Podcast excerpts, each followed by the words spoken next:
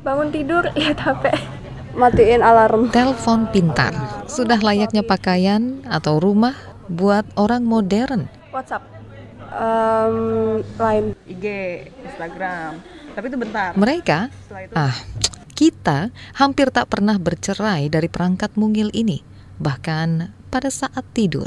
Nah, itu yang membuat dia itu menjadi produktivitas menurun dan nggak bisa konsen, nggak bisa konsentrasi. Apakah kita sudah kecanduan internet dan layar telepon pintar genggam alias smartphone kita? Iya. Ya, Iya. mencandu layar. Anda sedang mendengarkan Sains Sekitar Kita. Sains Sekitar Kita. Produksi KBR dan The Conversation Indonesia.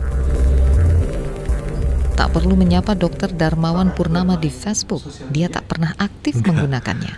Saya baru punya bulan November lalu eh, Instagram karena terhubung dengan Facebook kalau nggak salah. Psikiater di Rumah Sakit Dr. Soeharto Herjan atau biasa kita kenal dengan RSJ Grogol ini cuma menggunakan media sosial untuk awasi anak-anaknya.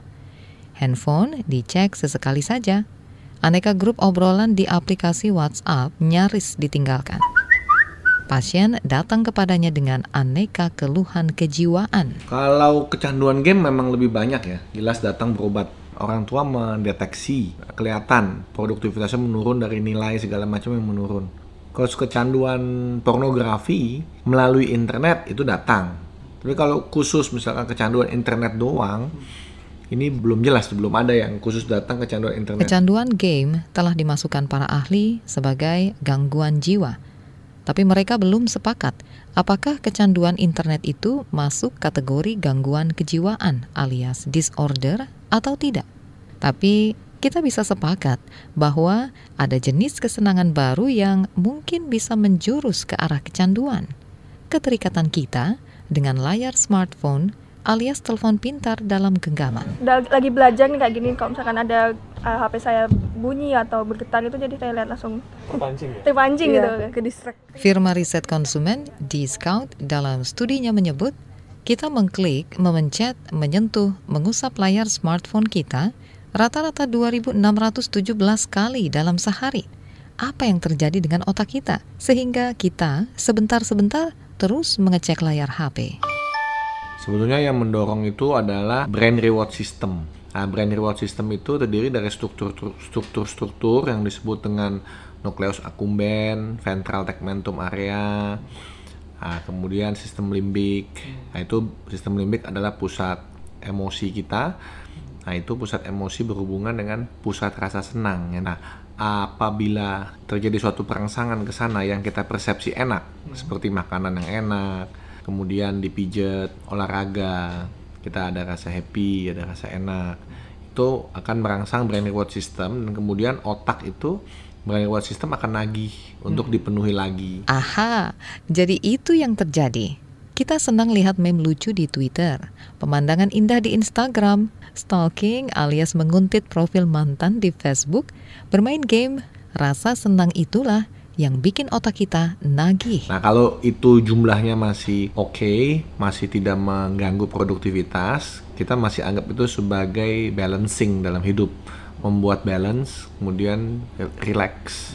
Jadi nggak selalu tegang. Lantas pada titik apa kita sebut aktivitas memandang layar handphone ini sebagai gangguan Kalau kejiwaan? misalkan dia minta waktu makin lama makin panjang, kemudian dia eh, mesti menghabiskan sebagian besar waktunya misalnya lebih dari 30 jam seminggu. Sedangkan orang normal aja kan 40 jam kerja seminggu dan tidak ada kesenangan lain yang bisa menggantikan sehingga terus-menerus harus dipenuhi ke arah mesti buka internet.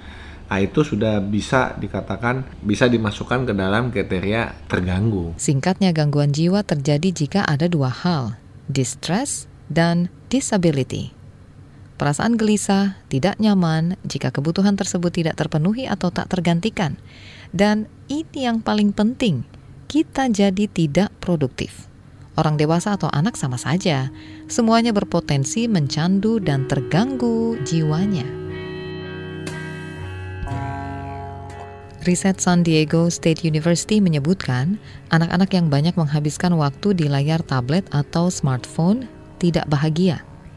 Studi mengambil data lebih dari 1 juta anak kelas 8, 10, dan 12 di Amerika. Dua kampiun teknologi informasi Bill Gates dan Steve Jobs juga membatasi anak-anak mereka dari paparan perangkat pintar ini. Menjadikan layar smartphone kita jadi hitam putih atau abu-abu, konon bisa membantu kita mengalihkan perhatian mata dari layar. Tips berikutnya, jauhkan gawai dari tempat tidur. Karena rasa kantuk itu dipengaruhi oleh irama sirkadian dengan perantaraan cahaya. Jadi cahaya matahari, cahaya lampu. Nah, jadi itu kan sinarnya langsung masuk ke mata. Otomatis dia akan menghambat protein yang untuk membuat kita merasa ngantuk termasuk melatonin. Akibatnya terus beraktivitas mengikuti dorongan kehendak. Disiplin. Hmm, kenapa tidak? Lalu yang udah dewasa harus membuat jadwal bagi dirinya sendiri dan melakukan kendali atas dirinya sendiri.